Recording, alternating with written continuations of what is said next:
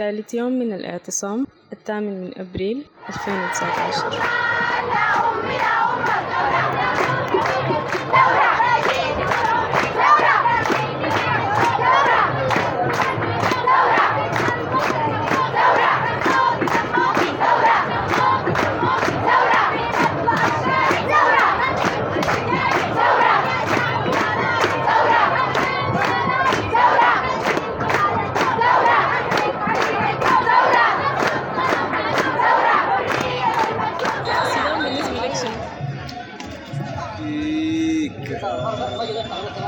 أي حاجة السودان؟ أي حاجة.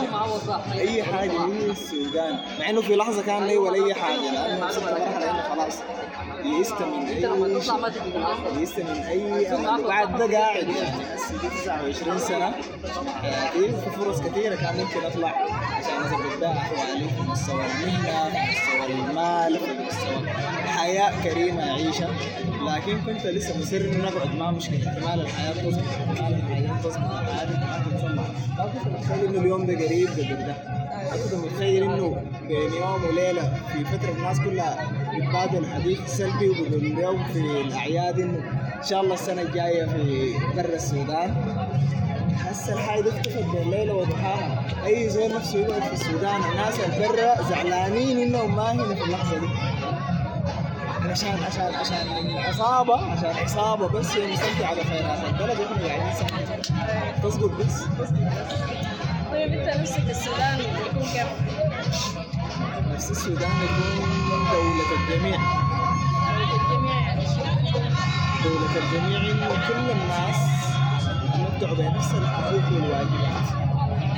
من غير أي تمييز عرقي أو ديني أو أي حاجة. أي زول يعامل كإن على إنه إنسان زول ياخذ حقه كامل يقدر يتعالج يقدر يتعلم يقدر يعيش حياة كريمة يقدر الشغل اللي بيشتغله أي كانت المهنة اللي بيشتغلها يقدر يأكل ويشرب منها ويعمل حاجات كلها توفر له مستوى بتاع رفاهية فيبقى هدفنا من الحياة من التعليم والتطوير ما إنه الإنسان بيشوف الوظيفة اللي بتجيب قروش أكثر لا الحاجة اللي هو عاوزها ممكن يبدع فيها. بس من غير ما يكون شايل هم طيب تفتكر؟ ممكن نصل للحاجة دي كيف؟ انه الرجل المناسب في المكان المناسب أي زول يعرف امكانياته يقعد يشتغل عليها.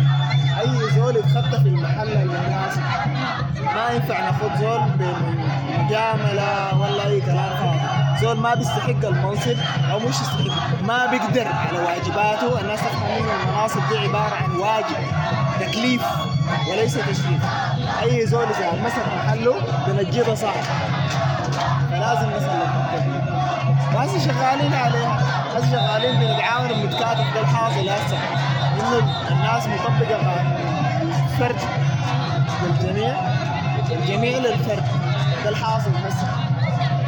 طيب تفتكر 6 أبريل يعني مما بدأت نهايتها شنو يعني الخطوة الجاية هتحصل شنو؟ ديفنتلي سودان جديد كيف هنوصل له؟ المفروض يعني تحصل حاجة كده بعدين إحنا نوصل للمرحلة اللي بعديها اللي هي بعد الاعتصام بعد ال الثورة دي مما قامت كنا بنتكلم عن إنها ثورة وعي نتكلم عن إنها ثورة بتاعت وعي وحتى لو ما سقط الحكومة إحنا كفانا الوعي والتكاتف وكمية الحب والجمال اللي اكتشفناه في نفوس بعض كنا زمان بنقول لك يا اخي السودانيين دول كلام فارغ يا اخي يا اخي بتاع لكن بجد قالوا فتنا وقالوا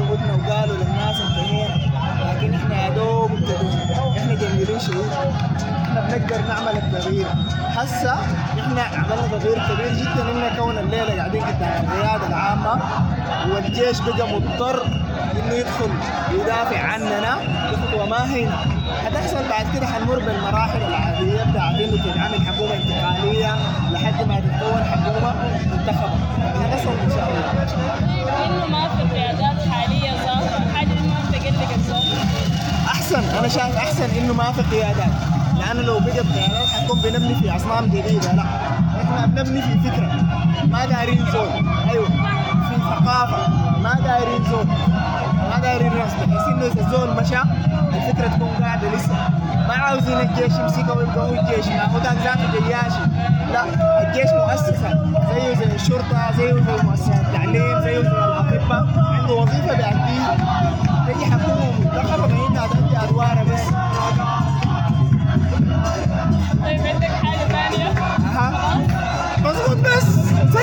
nagtutulungan sa atin. Pagur!